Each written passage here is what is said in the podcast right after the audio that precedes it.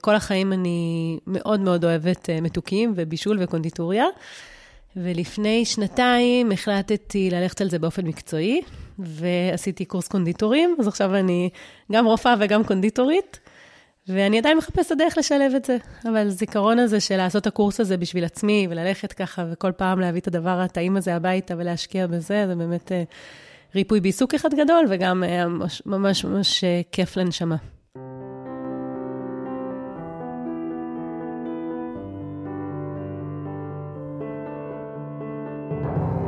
שלום, אני טלי אשר, ואתם על מי רוצה נס, פודקאסט שנועד להכיר לכם מקרוב את החיים לצד התמודדות נפשית.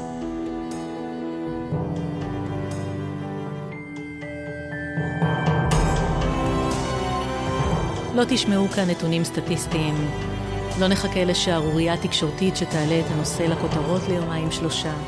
אנחנו כאן באופן קבוע, נכנסים ליומיום, לחדרי חדרים, ובעיקר לחדרי הלב.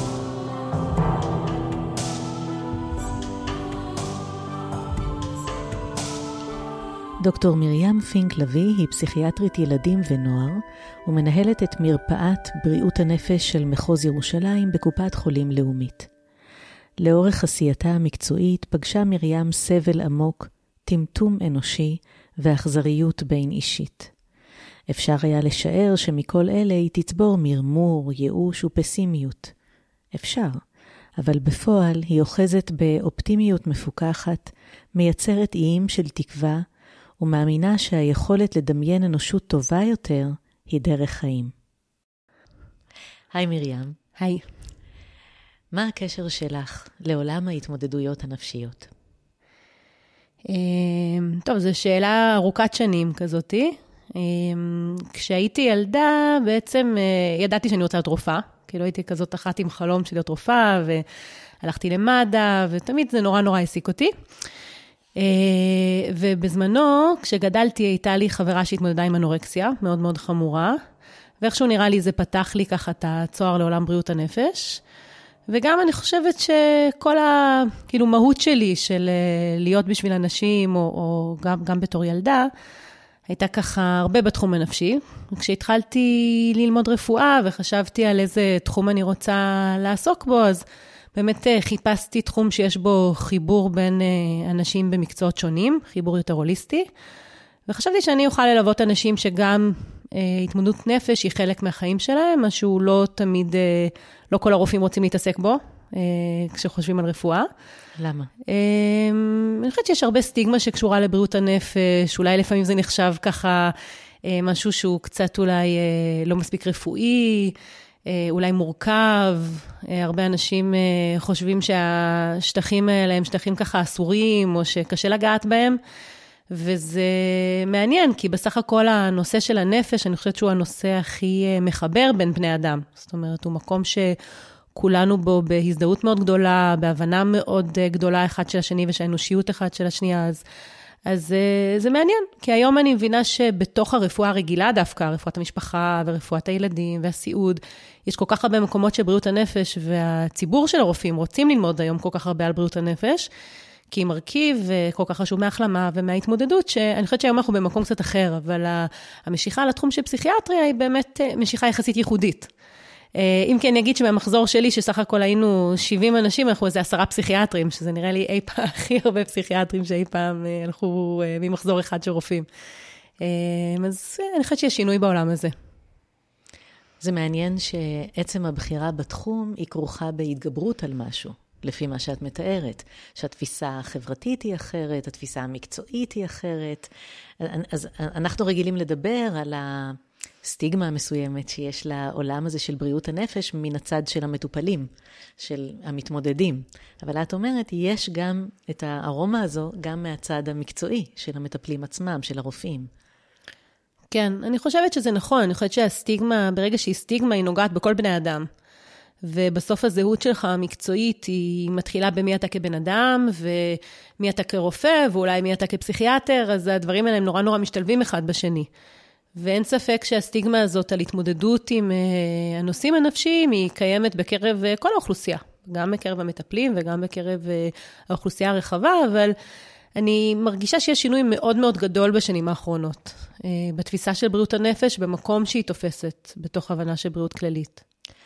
אנחנו נמצאות בתוך המלחמה, מעל 70 יום, זה מועד ההקלטה, מועד ההזנה לא ידוע. ובעצם אם גם לפני ה7 באוקטובר, ידענו שהתמודדות נפשית היא משהו הרבה יותר רווח מכפי שמקובל לחשוב, חצינו איזשהו סף, נכנסנו לאיזושהי תהום שיש לה כל מיני השלכות, כמובן, ביטחוניות, מדיניות, אבל גם רגשיות ונפשיות. איפה זה מעמיד את כל התחום הזה עכשיו כאן בישראל? כן, אני אגיד שעוד לפני המלחמה, בדיוק כמו שאמרת, היינו באיזושהי הצפה צונאמי של יכולת של המערכת הציבורית להתמודד עם הפניות בתחום הבריאות הנפשית. שבוודאי מגפת הקורונה רק תרמה נכון, לזה. נכון, אני חושבת שזה שילוב גם של הקורונה, שילוב גם של מעבר מדיניות, זאת אומרת ברגע שבריאות הנפש נכנסה לקופות החולים, חווינו שינוי גדול ביכולת שאנשים פשוט לפנות, האמון בקופות החולים הוא גדול יותר, ולכן הפנייה היא יותר בלתי אמצעית. זה משתלב גם עם העידן שבו אנחנו חיים, שאולי היכולת שלנו לדבר על מצבנו הנפשי, ואולי המקום של משמעת, או גבולות, או בעיות התנהגות, או מקומות שביסות רגשי, הם הרבה יותר על השולחן. ואני חושבת שכל השילוב הזה בעצם יצר איזשהו גל מאוד מאוד גדול, של הבנה שצריכת שירותי בריאות הנפש היא חלק מהשירותים הציבוריים שאנחנו מצפים לקבל מהמדינה. וכאן אנחנו נתקלים באיזושהי בעיה בין פער לשירותי בריאות הנפש המתוכננים לבין המציאות בפועל. כשפרצה המלחמה אנחנו חווינו טלטלה מאוד גדולה, כי ברגע שטראומה קורית לכל כך הרבה אנשים, ואני חושבת שעוצמת הטראומה שחווינו במלחמה היא משהו שהוא כמעט בלתי נתפס. כי המימדים של טראומה נמדדים והולכים ומסתבכים, ככל שהטראומה היא יותר אכזרית, ככל שמעגל הפגיעה יותר גדול, ככל שהפגיעה יותר אינטנסיבית, האכזריות יותר גדולה, המעגל של החטופים והנפגעים, זאת אומרת, אנחנו מתמודדים באמת עם סדר גודל של טראומה מאוד מאוד גדולה, שממש בקו הראשון, אפילו לפני הדיבור על האוכלוסייה כולה, והמשמעות, בקו הראשון של טראומה ישירה, היו מאות אלפי אנשים. כאן אנחנו נמצאים באיזשהו מקום שאנחנו... טראומה ישירה, אני רוצה להדגיש את זה. כן. מאות אלפי אנשים, טראומה ישירה. זה באמת בלתי נתפס, צריך להשתהות על האמירה הזו. נכון. נכון, אני חושבת שזה ממש ככה, כרגע מעביר בי צמרמורת, כי קשה להקל את זה. כן. לפעמים כשאני פוגשת, נגיד אתמול פגשתי איזשהו נער שממש עבר את הטראומה באופן ישיר בסדרות, פתאום אתה מעכל את זה. או שאתה מדבר, שנייה, אנחנו היינו ככה תקופה ארוכה עכשיו במלונות, ליווינו את המפונים, ופתאום את שומעת אימא ויושבת עם הילדים שלה ומשתפת אותך, ואת פתאום מעכלת, כי זה רגעים כאלה של עיכול, הגוף גם שומר עלינו, ואנחנו מדחיקים הרבה זמן, עוברים נושאים, וזה גם נורא בריא. זאת אומרת, זה נורא נורא בריא שאנחנו רובנו מצליחים, אני חושבת מעל 90% מהאוכלוסייה, לחזור לאיזשהו מצב מנטלי רגיל. זאת אומרת, לשמור על השגרה שלנו, להיות עם המשפחה שלנו, לעשות גם דברים שמחים, וזה המחויבות שלנו. כאילו, בעצם להילחם ברוע, להגיד, אנחנו שומרים על מה שחשוב לנו, שומרים על התפיסות הערכיות שלנו, על סדרי העדיפויות שלנו, לא מוכנים שהחיים שלנו ושהילדים שלנו ייצבעו בצבעים כל כך שחורים. את אומרת 90%. כן. במקום הזה. כן. בסך הכל, מצליח לגייס את עצמו לשיקום. כן. כן. לא בלי עקבות, זה בלתי אפשרי בלי עקבות, אבל את אומרת כן עם איזושהי מגויסות חוזרת לחיים. נכון, נכון, כי אני חושבת שיש קו, הרבה פעמים שמנסים להגדיר מהי תחלואה נפשית, האם בכלל אפשר להגדיר את זה, אני חושבת שהדבר ויש המון הגדרות לגבי מהי תחלואה נפשית, בסופו של דבר מדברים על ירידה משמעותית בתפקוד ועלייה בסבל האנושי, זאת אומרת שכל עוד הבן אדם מצליח לשמור על שגרת חיים, מצליח לצאת ללימודים, לצאת לעבודה, לתפקד בתוך המשפחה, לשמוח או ככה לחזור לרגעים של שמחה, אנחנו באמת רואים שהוא בכיוון של השיקום. לפני שנלך ל10%, אני רוצה לשאול עוד משהו לגבי זה. כי יכול להיות שאנחנו, ואני באופן אישי, אני מזדהה עם מה שאת אומרת, אני מניחה שאני ב-90%, אני אוסיף בסוגריים, זו לא חוכמה. אני גרה במודיעין, ואני בוודאי לא נמנית עם האוכלוסייה שפגשה את זה יותר קרוב. אז אוקיי, אני חושבת על אנשים כמוני, שבאמת חוזרים לתפקוד ואפילו לעשייה למען אחרים, שאנחנו רואים את זה מאוד מאוד רווח. האם אין כאן סכנה מסוימת שמצד הסביבה ייראה כאילו הכל תקין, חוזרים לתפקוד, לכאורה הכל בסדר. אני חושבת למשל, אנחנו מקליטות את הפרק זמן קצר לפני שהאוניברסיטאות מתחילות לפעול. אני חושבת על הדור הצעיר הזה, הסטודנטים והסטודנטיות, שכן, הם יחזרו באמת לספסל הלימודים, אבל חבריהם אולי נרצחו במסיבה, או חבריהם אולי עדיין משרתים בעזה או בצפון, או אולי נהרגו, או אולי נפצעו. הם חלק מאיזשהו אקלים, זה מעגל שני אולי, או ראשון בחיים שלהם. הם עצמם חוזרים, הם ב-90% שציינת קודם. מה זה דורש מהמערכת? מה זה דורש מהחברה? מה זה דורש מאיתנו? כשאנחנו יודעים שגם המתפקדים בעצם מסתובבים עם חללים שחורים בנשמה בעקבות התקופה הזאת. כן, אני מאוד מסכימה עם הניתוח שלך, שיש לנו פה איזושהי מציאות שההתייחסות אליה צריכה להיות דיאלקטית. מצד אחד, אנחנו רוצים לחזור לשגרה, אנחנו יודעים שזה בריא לנו, שזה נכון לנו, אנחנו רוצים להראות שאנחנו במקום מתפקד, אנחנו רוצים לחזור לדברים שחשובים לנו, ומצד שני, הכאב והצער כל כך כל כך עמוקים, בין אם ברמה האישית או הקהילתית, או סיפור האישי הזה, או ברמה הלאומית גם. אני חושבת שיש כאן מתח בין שני עקרונות שהם נורא חשובים לריפוי וטיפול, שאחד זה באמת הקשבה וקבלה ותיקוף, ומקום ככה מאוד מאוד מאוד מחבק, שלא מדחיק ולא שם בצד ומוכן לשמוע ולייצר מרחבים של הקשבה וגמישות ושינוי בתוך הסדירויות הקיימות, כדי באמת באמת לתת תוקף לכל בן אדם במקום שהוא נמצא, ולגיטימציה לזה שההתאוששות יכולה להיות במקצבים שונים, בצורות שונות, שאנחנו צריכים דברים שונים. ומצד שני, היכולת הזאת היא לדחוף קדימה, או לראות את העתיד, לראות את התקווה, לראות איפה אנחנו צומחים, היא גם מרכיב נורא נורא חשוב בהחלמה. עכשיו, אם נחזיק רק צד אחד, זאת אומרת, נדחוף רק קדימה ונגיד, יאללה, חוזרים לתפקוד, כאילו בואו נפסיק להתבכיין ונחזור, אני חושבת שהמחיר הוא מאוד מאוד גבוה, מחיר מאוד מאוד גבוה לחברה הישראלית, וגם באופן אישי, כי כל בן אדם נמצא במקום לגמרי אחר, ובכמה פגישות שהיו לי עם מורים, לדוגמה, בתקופה האחרונה, או עם הורים, דיברנו באמת על המתח הזה. איך אפשר ליצור מציאות גמישה כרגע, שרואה את האנשים, שרואה את הצרכים שלהם, ואולי זו גם הזדמנות לצמיחה של מערכות בצורה יותר גמישה, לפתרון בעיות או התמודדות במשבר, בצורה יותר יצירתית. כי ניתן לדוגמה שהרבה מהנערים משתפים, שדווקא בתקופה שלא היה בית ספר, הם הרגישו המון משמעות, כי הם התנדבו והם עזרו, והם היו ככה בתוך העניינים, ופתאום חוזרים לשגרה, ויש בגרויות, ויש לימודים, וזה לא מתקף את הרגשות שלהם, שהם רוצים להיות בעשייה, וחשבתי ככה על רעיון, אני יודעת שהרבה בתי ספר ימצאו את זה של יום בשבוע של התנדבות, או אפילו אם היה אפשר להמיר את אחת הבגרויות שלהם ולהגיד, תעשו עשייה חברתית, אוקיי? אנחנו מתקפים את זה, אנחנו מכירים בזה, זה לא פחות חשוב לנו כרגע מההישג האקדמי, ואולי דרך זה אפשר גם ללמוד. לא לצד, לא המעורבות החברתית לצד הלמידה, אלא זו הלמידה בעת הזו. כן, כן. ואני חושבת שגם אפשר לראות את זה במערכות שבהם אנחנו עובדים.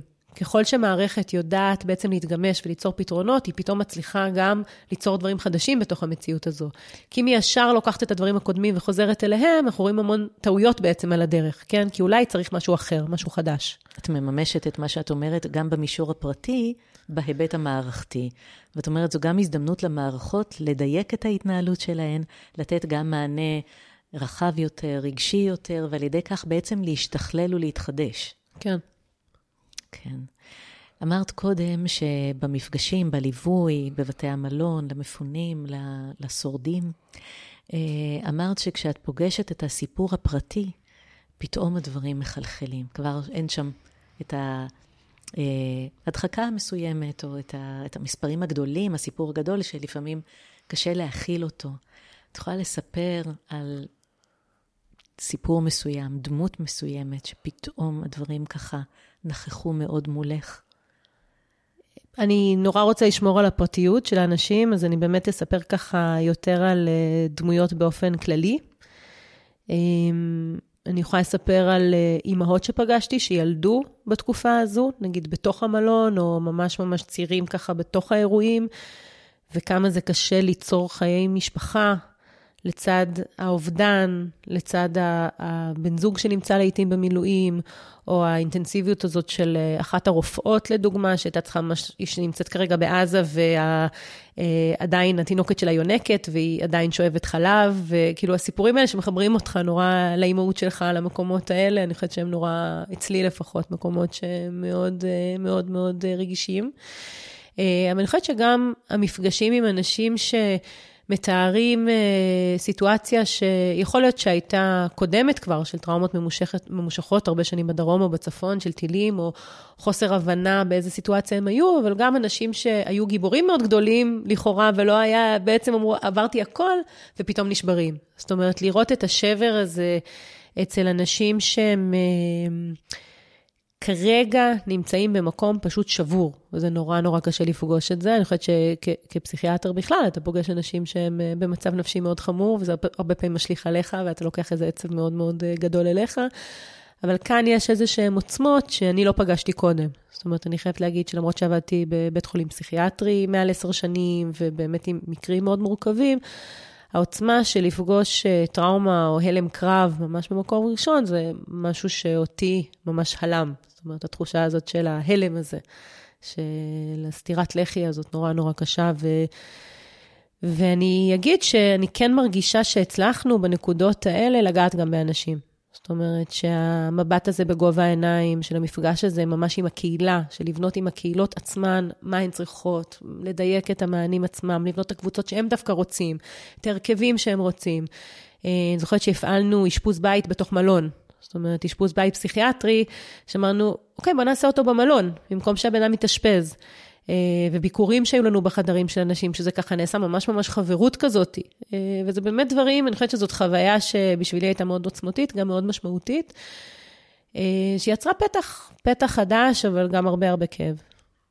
זה מאוד מרגש אותי לשמוע על אשפוז הבית במלון. אני יכולה להגיד לך שמשהות שלי באילת, הרגשתי שבעצם כשאני נכנסת לחדר של מפונה, אני נכנסת אליה הביתה, שזה עכשיו הבית, ואני חושבת על הדרך הדיאלוגית שאת מתארת, שבעצם זה לא היה אנחנו נגיד לקהילה מה צריך, אלא להקשיב ולתת לקהילה לעצב את דרכי הטיפול שמתאימות לה. עצם זה נשמע לי משהו שמזכיר את הכוחות. כן. זה היה משהו מאוד משמעותי שנוצר, אני בעצם עובדת היום כמנהלת בריאות הנפש בלאומית, ואנחנו קיבלנו אחריות על כמה מלונות מפונים גדולים בירושלים, ואני זוכרת את המפגשים האלה שממש דאגנו לזה שנשב כל הפורום שכולל את הקהילה ואת נציגי הקהילה, וישבנו בהתחלה ובנינו את הדברים, וזה היה ממש מקסים, באמת, זה נתן לנו הזדמנות להכיר את הקהילות האלה מקרוב, ליצור מפגשים בגובה העיניים, להכיר את אותו קשיש מפונה מאשקלון, שמה שהוא צריך כרגע זה דווקא את המשקפיים שלו, ולדאוג לזה. אחת שלאט לאט נוצר אמון משמעותי, וזה באמת היה מאוד מרגש. מה שומר עלייך? אני אגיד שכן, אני חושבת שפיתחתי חוסן לאורך השנים, זאת אומרת, זה באמת, יש בזה משהו גם שהוא קשה, כאילו לפתח את השחיקה הזאת היא אולי הרגשית, שדברים פחות נכנסים אליך פנימה. זאת אומרת שאתה מצליח יותר מהר לנתק אותם, יותר מהר לשים אותם באופן מקצועי. אבל בעיקר מה ששומר, אני חושבת, זה הבית, המשפחה. זאת אומרת, זה שאתה יוצא ואתה אומר, אוקיי, זה החיים שלי, ואני רוצה לשמור על חיים שמחים וטובים ומשמעותיים, וזה נורא נורא מאזן, והילדים שלי והבן זוג שלי באמת זה מקום מאוד מאזן. וגם פשוט לעשות דברים שאתה אוהב. זאת אומרת, זה משהו שהוא מאוד מאפיין אותי, אני ממשיכה עם כל מיני תחביבים. אפית בתקופה הזאת. אפייה, הכנת עוגות לילדים, ימי הולדת, לבן שלי הייתה בר מצווה לפני כמה שבועות. באמת לנסות לשמור על החיים, ואני חושבת שזה נותן את הכוח, ולצאת לטבע ולעשות את הפעילות הגופנית, וכל מה שנותן לך אפילו כמה רגעים של איזה שקט נפשי, כי אני זוכרת שממש מתחילת המלחמה לא ישנתי טוב. כן. ממש לא ישנתי טוב, לא הצלחתי להירדם בלילה, קמתי באמצע הלילה, ואמרתי, בטח כולם ככה, ואז דיברתי עם עוד אנשים, ואנשים חלק אמרו לי שהם כן ככה, וחלק לא, ולאט לאט הרגשתי שבאמת גם אני מצליחה להכיר איפה המקומות שלי, שהם באמת יותר קשה להם כרגע,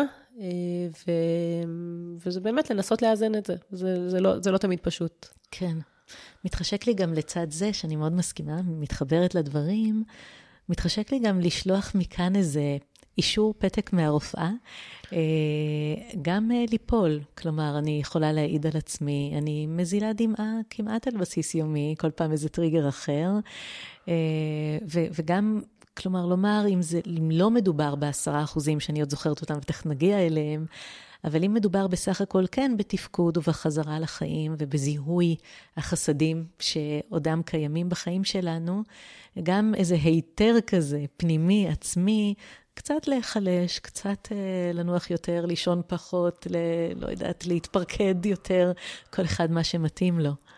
כן, לגמרי, וזה מחבר אותי באמת לגישה של פרופסור מולילד, שבעצם מדבר על כל מיני כוחות שיש לנו, ועל העובדה שכל אחד מאיתנו מגיע בעצם למשבר הזה עם סל של כוחות, וגם סל של קשיים אישיים שלו.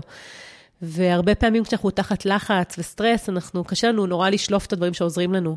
כל כך קשה לנו, שאנחנו פשוט במין מצב הישרדותי כזה, אנחנו דווקא נמשכים אפילו לעשות את הדברים שמזיקים לנו, נגיד להיכנס כזה לפייסבוק לפני השינה, כאילו שוב לראות חדשות, שוב לשמוע, ואנחנו עושים המון דברים שהם חזרתיים ומקשים עלינו את ההתמודדות, ושנייה לעצור, ולבדוק מה עוזר לנו, ולבדוק איפה אנחנו יכולים להישבר, ומי עוזר לנו. ואנשים מגיבים נורא שונה. יש אנשים שעוזר להם מאוד לשתף, ויש אנשים שעוזר להם נורא להתנדב, ויש אנשים שצריכים שנייה את הזמן הזה של שקט, והרבה אנשים הרגישו שגם אסור להם לעשות דברים כיפים. כן, נכון. זאת אומרת, אסור להם לשמוח, אסור להם לעשות דברים כיפים, וזה גם מקום שהוא לגיטימי. זאת אומרת, כן להמשיך לחוות את כל המגוון של הרגשות האנושי, ולהיות בסדר עם זה. זאת אומרת, לא לשפוט עצמך על זה, ולהגיד, מותר לי אפילו תוך כדי הדבר הזה, קצת לצחוק, להיות עצוב, לבכות, באמת לעבור את הכל. אז את בעצם מזמינה אנשים לבחון רגע מה המנגנון הפנימי שלהם. מה מתאים להם בעת הזו, בשלב הזה, מה משרת אותם יותר, מה פחות. כלומר, יש איזה גיוון. יש איזה גיוון וצריך להיות קשובים לו. נכון, הרבה פעמים קונפליקטים בין בני זוג או בין הורה לילד יכולים לבוא על הרקע הזה. שהמנגנונים שונים. דרכי התמודדות שונות. כן, כן, שזה נראה לנו רגע לא הגיוני שהוא רוצה לעשות דבר כזה או אחר, או שהוא רוצה להסתגר, או שאנחנו נורא רוצים לדבר על הדברים והבנם השני לא רוצה. ואני חושבת שזה קצת מוריד את השיפוטיות, ומוריד ככה את התחושות הלא טובות, כשאתה מבין שבאמת הסגנון התמודדות הוא שונה, וכל עוד הבן אדם מכיר את עצמו, ומתחיל להתחבר לדברים האלה, זה נורא עוזר. כן. בואי נחזור ל10%, שהם כן חווים טראומה, ופוסט טראומה. במה מדובר? תכניסי אותנו טיפה לאפשרות לדמיין, מה זה אומר מבחינתם, ואני אשמח גם שתגידי, אשמח, מילה מוגזמת, אני אודה לך, אם תגידי קצת גם מה מוטל עלינו, על ה-90% ביחס עליהם. כן, אז קודם כל, צריך לזכור שמצבים נפשיים הם נורא מגוונים, וגם פתולוגיות נפשיות, כמו שאנחנו אוהבים לקרוא להם בשפה המקצועית, הן מגוונות. ויש כאן משהו שהוא נורא חשוב אולי בתפיסה של בריאות הנפש, כי ככל שהשנים עברו וחקרנו יותר את התחלואה הנפשית, אנחנו נורא שמים אנשים במגירות. זאת אומרת, אומרים, זה PTSD, זאת הפרעת קשב וריכוז, זאת חרדה, זה דיכאון, אנחנו נורא מכניסים אנשים במגירות, מאבחנים אותם, שואלים איך לטפל בהם, ויש משהו נורא מרחיק בעניין הזה, כי יכול להיות שאתה קצת מזה וקצת מזה, ושזה לא כל כך פשוט לך, ואתה לא רוצה להגיד אין לי כלום, אבל וגם ההכנסה הזאת למגירות, לפעמים היא לא מתקפת כי היא נורא מפחידה. זאת אומרת, המון אנשים בתחילת המלחמה הזו פחדו מה-PTSD. נכון. זאת אומרת, הרבה הורים שחיילים, הרבה חיילים אמרו, אני ממש פוחד שיהיה לי PTSD, ומרוב חרדה של PTSD, זה יצר חרדה בפני עצמה. כן. אז בסך הכל, אנחנו לא יודעים מה התוצאות של טראומה כל כך כבדה. אני חושבת שאנחנו יכולים להיות אופטימיים, ויכולים להיות מלאי תקווה, כי אנחנו יודעים כמה בני אדם הם חזקים, וכמה הם הישרדותיים. ברמה הראשונית, אחרי שאנחנו חווים טראומה קשה, אנחנו מצפים לתגובות שהן נקראות תגובות של דחק אקוטי. זה תגובות שרוב האוכלוסייה תחווה. זה יכול להיות סימפטומים בלעדיים כאלה, כמו אני לא כל כך נרדמת בלילה, אני קמה באמצע, יש לי כאבי בטן, יש לי בחילות, אני חושבת הרבה על הדברים, לא בא לי לעשות שום דבר כיפי. זה סימפטומים שהם נורא אופיינים בשבועות הראשונים, וכמעט כל האוכלוסייה תחווה אותם. הם בעצם מעידים על זה שאנחנו אנשים אמפתיים. שאכפת לנו, שעברנו משהו, טראומה, אומרים שהיא נכתבת דרך הגוף, זאת אומרת, היא איזושהי טלטלה, איזה קו שבר. נרשם בגוף, יש את הספר. כן, נכון. ובהדרגה אנחנו רואים את האנשים שבעצם זה קצת יותר מתקבע אצלם. זאת אומרת, יש כן קבוצה של אנשים שהם יחוו את ה-acute stress reaction, שזה כמה שבועות שממש ממש ממש הם יורדים מתפקוד. זאת אומרת שהטראומה היא נותנת להם סתירת לחי כזו, שבשבועות האלה הם עד כדי לא מתפקדים. אנחנו נראה את הילדים שלא מוכנים לצאת מהבית, שלא מוכנים לחזור ללימודים, את האנשים שככה לא מצליחים לסיים יום עבודה, הסתגרויות, דיכאון, כל מיני תגובות כאלה. גם הן ברובן חולפות, זאת אומרת גם הקבוצה הזאת שצריכה קצת יותר תמיכה והכלה, ואם שאלת מה אפשר לעשות בשבילם, זה באמת, קודם כל ברמה האישית, באמת לתת תיקוף לזה, להקשיב, להיות שם בשבילם, לנסות לעודד, לעשות דברים משמחים, לא לשפוט. ברמה המקצועית יש המון המון גופי מידע, ידע וטיפול שזמינים בעת הזו לאוכלוסייה שמתמודדת. גם אם זה משהו שאתה פשוט רוצה להתייעץ לגביו, וגם אם זה צורך בטיפול, יש המון קווי חירום, גם בקופות החולים וגם בארגוני החירום. והדברים זמינים. הקבוצה השלישית היא בעצם הקבוצה של אנשים שכן מפתחים את ה-PTSD. זאת קבוצה של אנשים שהיו חייבים להיות חשופים בקו ראשון לטראומה. זאת אומרת שלפי ההגדרות, זו קבוצה של אנשים שאו שחוו את הטראומה בעצמם, או שבן משפחה או קרוב עבר את הטראומה, או שהם בתוך המקצוע בחשיפת יתר, כמו שדרני חדשות או מגישי עזרה ראשונה, שחשופים באופן תדיר. אלה מעגל ראשון. נחשבים מעגל ראשון, כן, כן.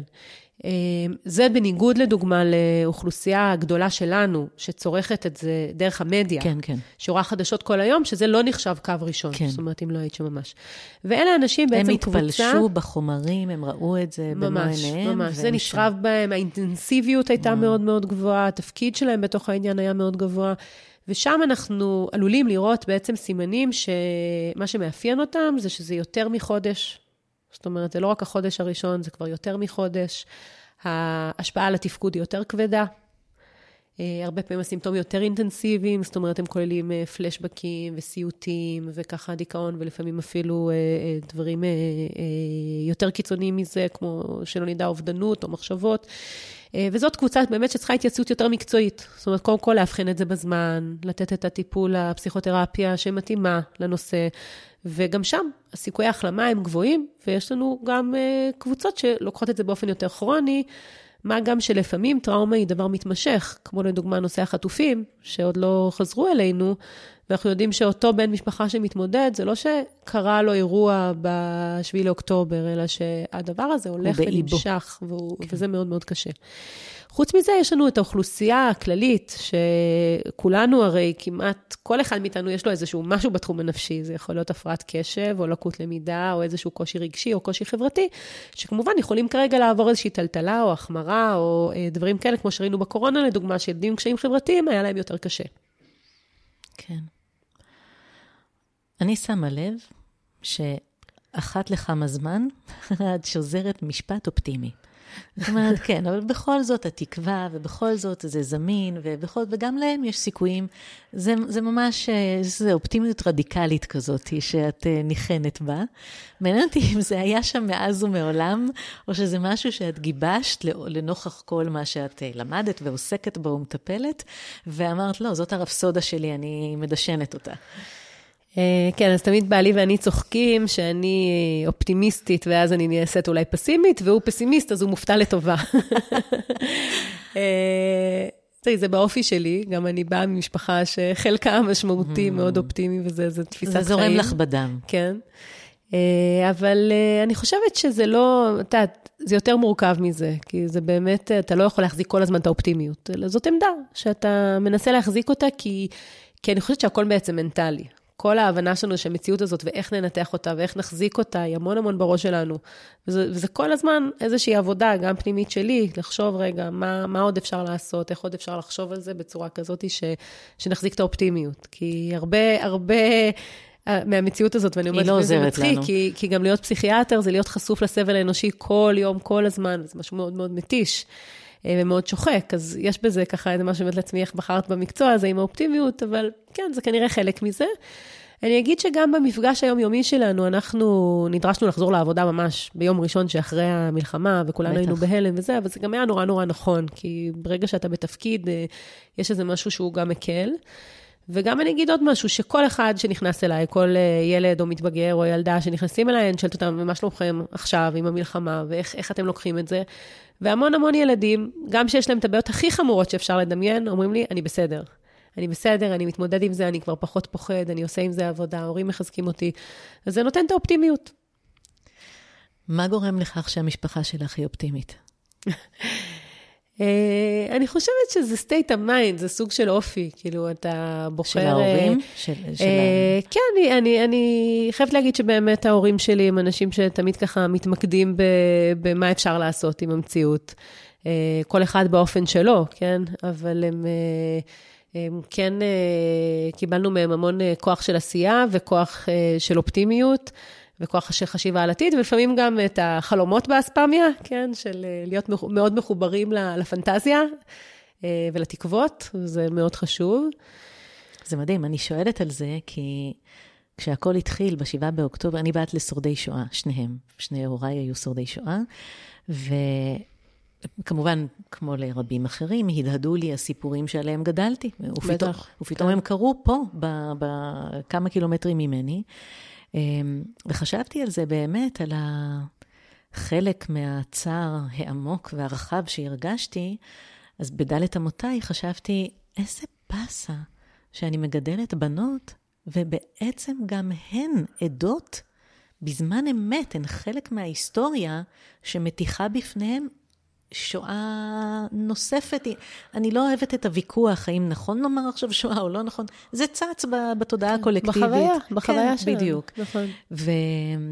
ובצורה קונוטטיבית זה עולה, ואני לא רוצה להילחם בזה. נכון.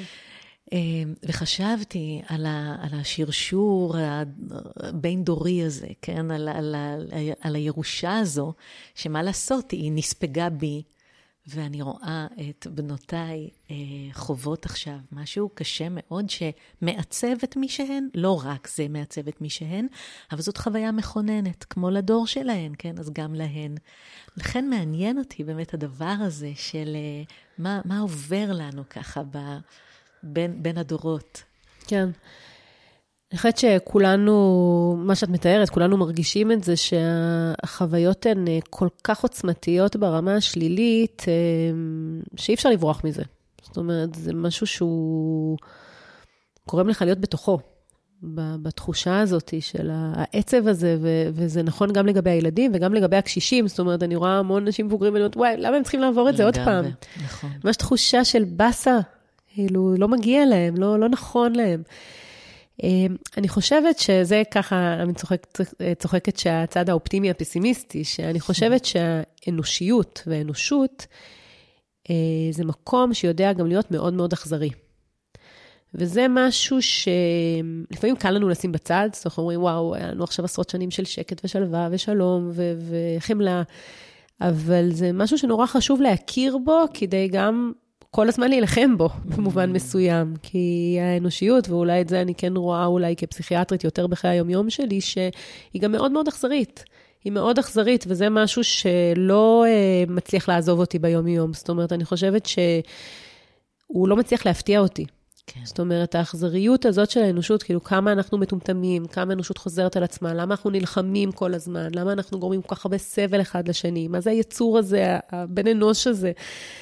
וזה, זה מה שדיברתי על המנטליזציה של זה, כאילו, בעצם מה אני יכולה לעשות עם זה? כן. כי בסופו של דבר, הרי אנחנו פה לתוחלת חיים שלנו, ואנחנו רוצים שיהיה לנו חיים טובים, אנחנו רוצים חיים משמעותיים, ואני חושבת שככה הייתה תקופה שעסקתי בה, במה זה חיים טובים, מה זה בעצם well-being, זה לא רק שיהיה לך כיף, זה בעצם להיות מסוגל לחיות את החיים שלך, לפי מערכת הערכים שלך. להיות מסוגל להגיד, אלה הערכים שלי, ואני בוחר כל יום לממש אותם. אני חי אותם. ואני חי אותם, כן. ואני חושבת שזה גם המקום החיובי של האנושיות, שאת יכולה באמת לבחור ולהגיד, אלה הערכים שלי, וגם אם הם לא נפוצים כרגע, וגם אם הם לא בראש סדר העדיפות של הרבה אנשים כרגע, אני עדיין יכולה לחיות לפיהם. זאת אומרת, אני עדיין יכולה להיות עם תקווה, ואני עדיין יכולה להאמין בשלום, ואני עדיין יכולה להאמין שבני אדם בסך הכל הם יכולים להגיע למקומות טובים יותר, ולפעמים זה באמת אולי זה פנטזיה. כי אנחנו מסתכלים על האנושות ועל ההיסטוריה, ואנחנו אומרים, רגע, ואנחנו כל הזמן מחריבים את עצמנו, אבל אני חושבת שזה נותן כוח חיות, ובסוף כוח החיות הוא נורא נורא חזק. את רואה, גם כשאת מדברת על אכזריות, את חוזרת לאופטימיות. כן, כן. אבל כן, את אומרת, זה נכון להיות עם דריכות מסוימת לאכזריות, ועדיין לטפח את החממה הזאת, הערכית, הזהותית, ולחיות אותה. נכון, כי אחרת מה המשמעות? זאת אומרת, אם אני כל הזמן רק נאבק ברוע של אחרים, אז איפה המשמעות שלי? זה גם קצת מחבר אותי לשיטת טיפול שאני יותר התחברתי אליה, או שלמדתי אותה, שנקראת DBT, הטיפול הדיאלקטי התנהגותי, שהוא אומר, זה גם וגם. זאת אומרת, הדיאלקטיקה הזאת של המציאות היא לא עכשיו הכל ורוד, ואפשר לחיות במציאות מושלמת, ואנחנו להכין את הילדים שלנו למציאות מושלמת, אלא המציאות כל הזמן תשתנה, היא כל הזמן תהיה מורכבת, ואנחנו צריכים ללמוד לחיות איתה. צריכים שיהיה לנו את הסט של הכלים שלנו, את היכולת שלנו, לקום מחדש, להתמודד במשבר, להיות מסוגלים לנהל את הקונפליקטים שלנו, את המערכות יחסים שלנו בצורה יותר טובה. אני חושבת שזה דבר שנתן לי הרבה כוח. היכולת שלי באמת לגעת במקומות האלה ולהכיר אותם יותר לעומק. כלומר, שיטת הטיפול הזו, DBT, שפה המאזינות והמאזינים של הפודקאסט בקיאים בה ומצדדים בה, אני מקווה, אבל בכל אופן נקדשנו לזה יותר מפרק אחד. את אומרת, זה גם היה, או עודנו, איזשהו עיקרון שעוזר לך להתמודד ולפרש את כל מה שאת רואה וחובה. כן. בשבילי זה הפך להיות משהו שהוא... זה דרך חיים, נשמע. כן, הוא מאוד מאוד עוזר לי, קודם כל כמטפלת, כבן אדם, להיות... בקצת יותר ויסות עצמי, בקצת יותר הבנה של מה קורה בצורה יותר מורכבת של זה.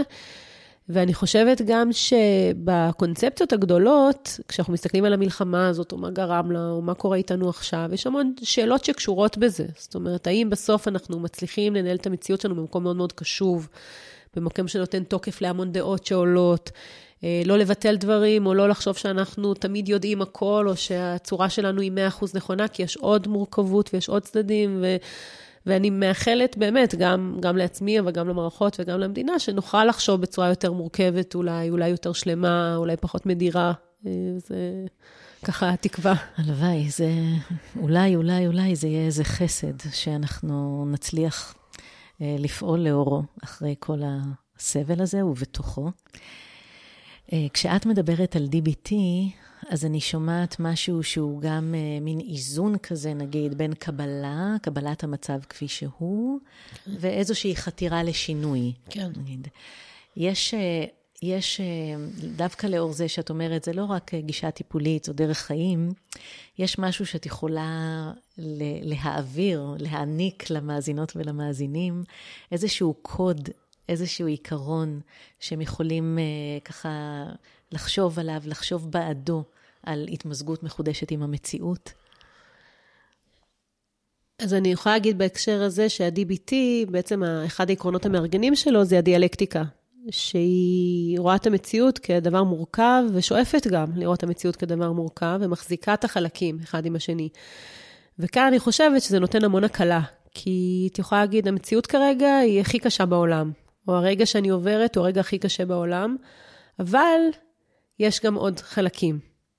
יש כרגע חלקים של אהבה, ויש כרגע חלקים של חמלה, ויש אכפתיות, ויש שמחה, ויש דברים שאני רוצה עוד לעשות אותם, ויש לי שאיפות, ויש לי ערכים. אני חושבת להחזיק את הגם וגם הזה, ולא להרגיש שאני חייבת לנקוט צד אחד, וכל כך קשה כרגע שאני חייבת להיות בדיכאון, וחייבת להיות במקום הזה, אז אני חושבת שהאיזון הזה הוא נכון, ואני יכולה להגיד על עצמי שבימים הראשונים, אחרי שפרצה המלחמה, והכנו כל מיני סרטוני הסברה והדרכה, ואמרתי, וואו, אנחנו לא יכולים לחייך בסרטונים האלה, כי כל כך קשה, זאת אומרת, איך האוכלוסייה תראה את זה שאנחנו מחייכים? אמרו לי, לא, ובאמת, תעשי את המאמץ, כי אנשים רוצים לראות גם את המקום האופטימי, וזה לפעמים מאוד מאוד קשה. אבל אני חושבת שזה מוריד המון מהשיפוטיות כלפי עצמנו, כי לפעמים אנחנו אומרים, רגע, מה אני צוחק, מה אני נהנה. איזו זכות יש לי. כן, איזו זכות יש לי. אני חושבת שיש לנו את כל הזכות באמת לחיות חיים מלאים, וזאת המלחמה שלנו ברוע. ועל ידי כך גם לזכות אחרים. נכון, נכון. מרים, איזה נס יש בחיים שלך? אני חושבת שהמקום הזה של הבית, של המשפחה, הוא מקום שהוא ממש ממלא אותי בכוחות. זאת אומרת, זה באמת מקום שצריכות שהילדים שלי יהיו עכשיו קטנים או גדולים, לא יודעתם באמצע כזה, שהם יהיו קטנים, אמרו לי, תהני מכל רגע, כי כל רגע עובר נורא מהר, ואיכשהו נטמע בי הדבר הזה. כאילו, באמת מרגישה שאני מצליחה להעריך כל שלב ושלב, ושזה נורא נורא טוב שדברים לא עוברים לידי. כאילו, אני באמת באמת מעריכה אותם. זאת אומרת, הערכה הזאת של המציאות, של מה שיש לי, הוא דבר שהוא ניסי. לאיזו משאלת לב, איזה נעשת עוד מייחלת? כרגע אני בעיקר מקווה לשלום, זאת אומרת במובן הרחב שלו, לחשוב באמת שנגיע לעוד תקופה שקטה וטובה, שיש באיזשהו איזון במקום שאנחנו נמצאים בו. המלחמה, אני חושבת, לוקחת אותנו למקומות הכי נוראים וקשים, וזה באמת משהו שהוא בלתי נתפס. וזה התקווה שלי. תודה רבה. תודה רבה לך. תודה גדולה לדוקטור מרים פינק לוי. תודה לצחי אשר שאחראי על הסאונד ובאופן כללי על האהבה בחיי. תודה לכם ולכן על הדרך שאתם עושים ועושות איתנו.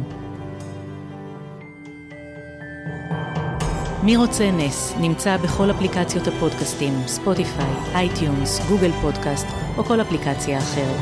אפשר למצוא את כל הפרקים גם באתר שלי taliasher.com ולעקוב אחריי בפייסבוק. כדי להתארח בפודקאסט, להגיב או להמליץ על מישהו אחר, שילחו לי הודעה באתר. ועד הפעם הבאה, שיהיה לכם ולכן כמה שיותר נס.